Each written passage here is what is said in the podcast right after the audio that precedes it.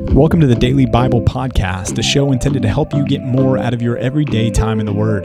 This is a ministry of Compass Bible Church in North Texas. And if you'd like to join along with our daily Bible reading program, you can do so by going to compassntx.org and clicking on the Daily Bible Reading tab. Thanks for joining in for today's episode of the Daily Bible Podcast. Hey, and welcome to Tuesday's edition of the Daily Bible Podcast. Finally, Tuesday. Tuesday. You- You're Countdown to finally days. here Tuesday. I love Yeah. Tuesdays. I told you about that. I love Tuesdays. Do you? Feel good about Do Tuesdays. you really? I do. Do I, you? I really do. Yeah, Tuesday. Yeah. I, I'm usually well rested. Yeah. And I feel ready for the week. There we go. Hey, you know what we're ready for? Isaiah 7, 8, and 9. Okay, if you say so. We're going to jump straight into it. Give us some encouragement, man. Isaiah's Isaiah's hard because you have to you read through it, and I guess it's good. Sometimes you, you just kind of you read it just to kind of get the gist of it, but there's a million things in Isaiah that could slow you down. Help us out. Yeah, well, uh, we're starting out with Ahaz, the son of Uzziah, king of Judah. And uh, there's other se- other guys on the, the scene. Rezin, the king of Syria, he'll, he'll factor in a little bit later. Syria, Damascus, Yeah. Aram. There's there's three different ways to talk about that. multiple names, multiple names. But verse 2 when the house of David was told Syria is in league with Ephraim, Ephraim being Israel, uh, the northern kingdoms, the heart of Ahaz, the heart of his people shook as the trees of the forest before the wind. So Isaiah is going to the king saying, "Hey, look, you don't need to be afraid. Like you can you can trust in the Lord. There's good things coming. Trust in God." And that's kind of the message that he's delivering here. Do not fear. In fact, that's what he says in verses 4, well, verse 4 specifically there. Do not fear. Don't let your heart be faint because of these two smoldering stumps of firebrands. That's funny. I like that terminology. I'm gonna start using that one. There we go. You smoldering stump of a firebrand. Yeah, the the the fierce anger of Rezin of, and Syria and the son of Remaliah. Don't fear the nations. Trust in Yahweh. That's that's what he's calling. It shall not stand. Verse seven. The head of Syria is Damascus, so forth and so on. Look, you know what? Ahaz, don't fret. Don't fear. Trust in the Lord. And then he says in verse ten, he offers Ahaz. He says, "Hey, ask a sign of God." Hey, now, yes, man. it is true. There is biblical precedent to the idea that we should not put the Lord our God to the test. But which when the Lord tells you to put me to the test, you then put, it to, the, him to test. the test, man. Exactly. Come on. Exactly. So it's like Ahaz is posturing here with this false sense of humility, but he's really disobeying God. Yes, he is. And the result is, hey, you know what? Therefore, verse 14, the Lord will still give you a sign. I- The virgin will conceive and give birth to a son, and you shall name call his name Emmanuel, right? Hmm. God with us. Now you're thinking the, the Christmas story. Jesus. And that's right. And that's appropriate because he is the ultimate fulfillment of this. But there's going to be a, an interlude. And, Oh. and Ahaz is led to think that this is going to happen sooner. In fact, there there's a, a degree to which some even believe that, that Isaiah's own son is the, the, the immediate fulfillment of this. I would be one of those people. Yeah. And yet this is is not going to be the case. This is a shadow of the fulfillment. This Partial is a, fulfillment. a partial Yeah. I- idea, but the ultimate fulfillment is going to come far down the road.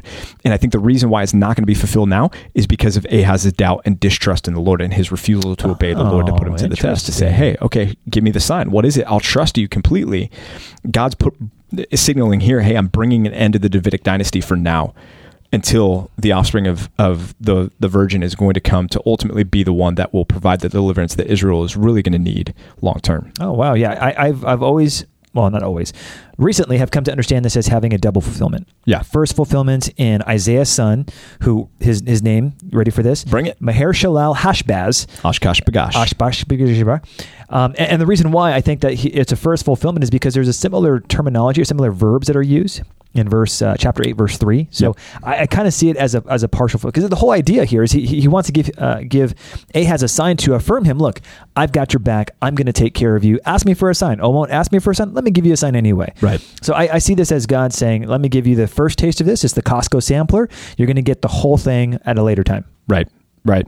Yeah, and and that gets into verse uh, chapter 8, but really quick back in chapter 7, eh, look at verse 18. In that day the Lord will whistle for the fly that is at the end of the streams in Egypt.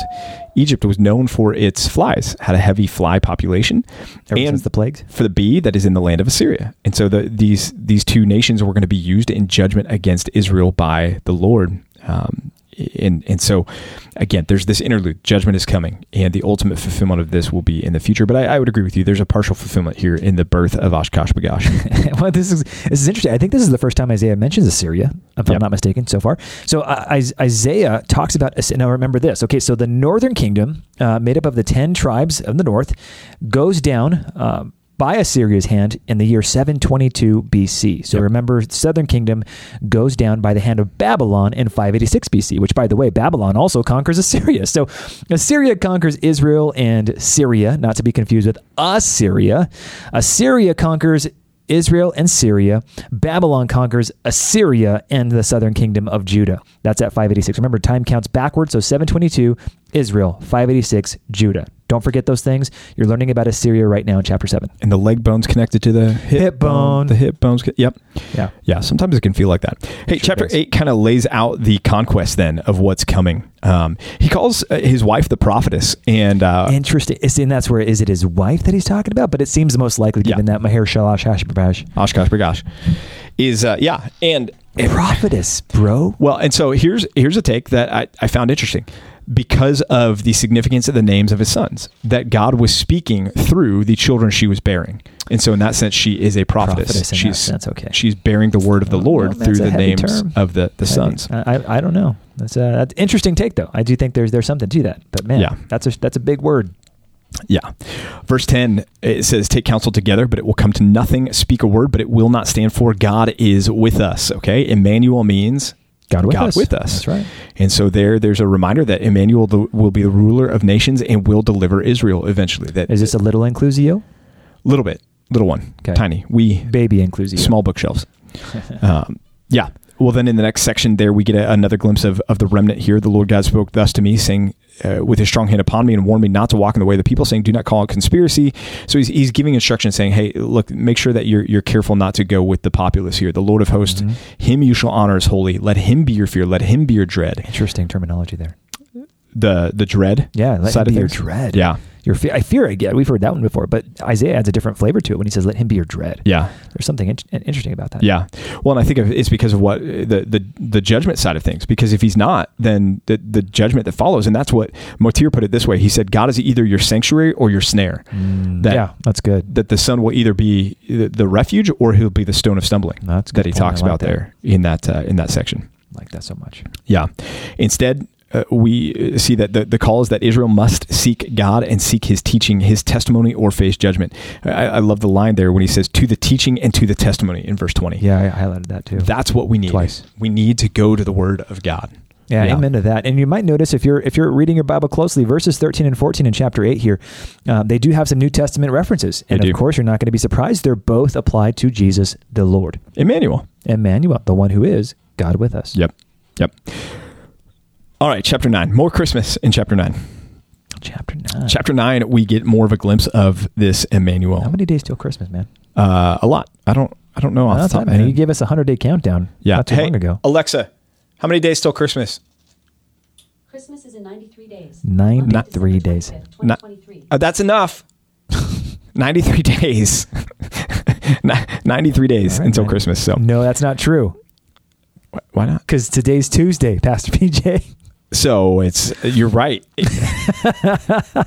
Alexa's wrong. Let's just say she's wrong. We're Okay. not wrong. Yeah, She's we're not wrong. She's wrong.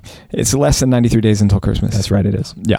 Anyways, um, yeah, well, let's just throw it out there because I've, I've had questions from people recently. They're like, man, do you guys have to get up really early in the morning to get these things recorded? Still?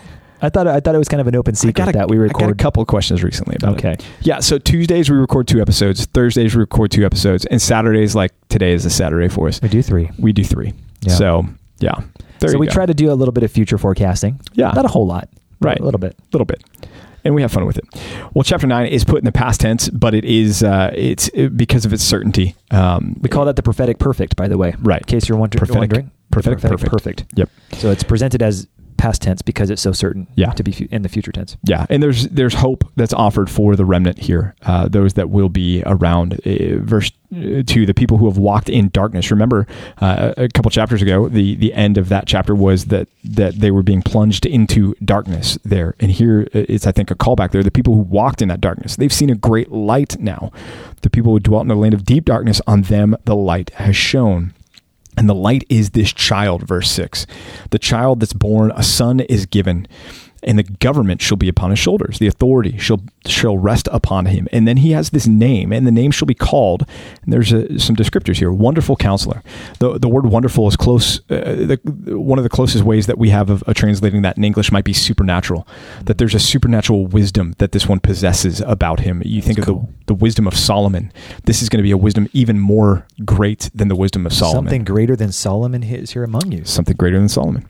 Mighty God is pretty straightforward. That's a pretty big one, though. He's divine, and uh, and so this shows us, by the way, and this is going to be important in our study of the Gospel of John, that there should have been an expectation from the the Israelites of a div- divine Messiah. They should have been looking for a Messiah that was the Son of God, and we see that here. We see that in Psalm two. We see that in other places as well. And so this is a another text where we see that the fulfillment of the messianic prophecies would be God, would be a, a divine Messiah.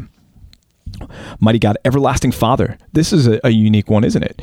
But we have to understand that this is not a Trinitarian title, that this is a, a rather a title of how he would relate to his people. He would be a father in the sense of his concern and care and protection for his people, uh, for the people of Israel. Mm. And then he's the Prince of Peace, that his administration would be marked by peace, that he would bring peace.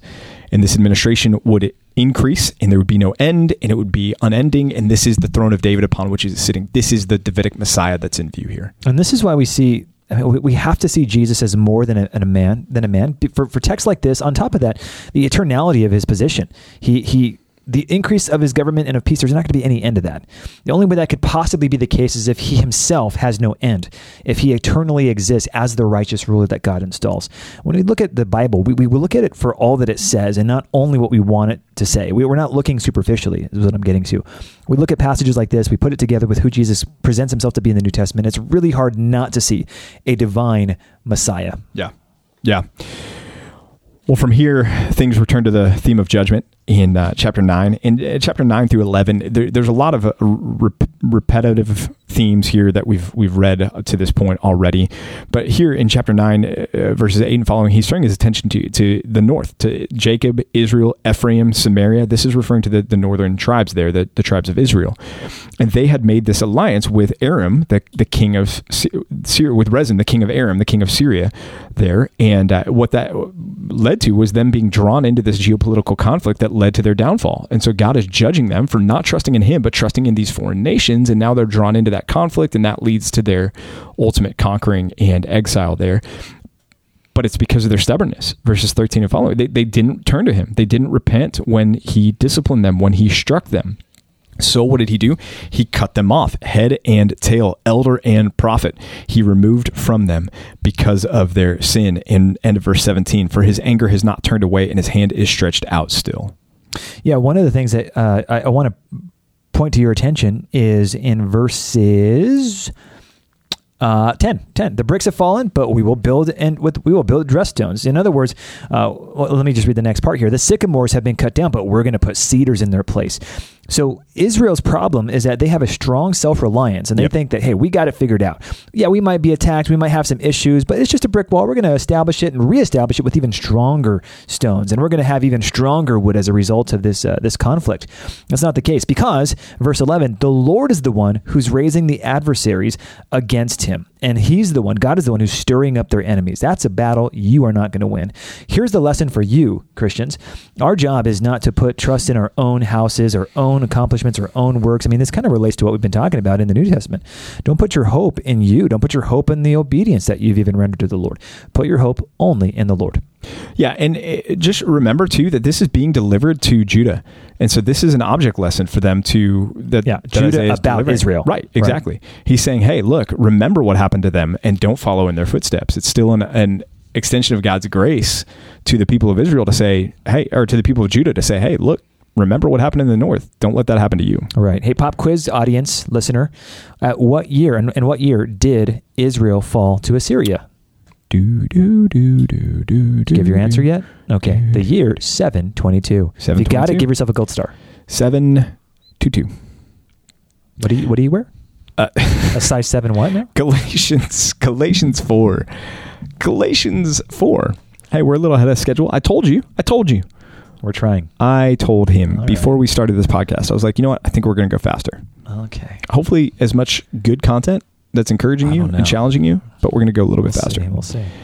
Well, chapter 4, um, Verse 4 When the fullness of time had come, God sent forth his son, born of a woman, born under the law, to redeem those who were under the law so that we might receive adoption as I sons. love this man. Yeah. My adoption is here. Yeah. The fullness of time. Again, we were under a guardian, the the law. Remember, like we talked about That's right. yesterday, the law was our guardian. It was it had imprisoned us. That word for guardian can sometimes mean tutor.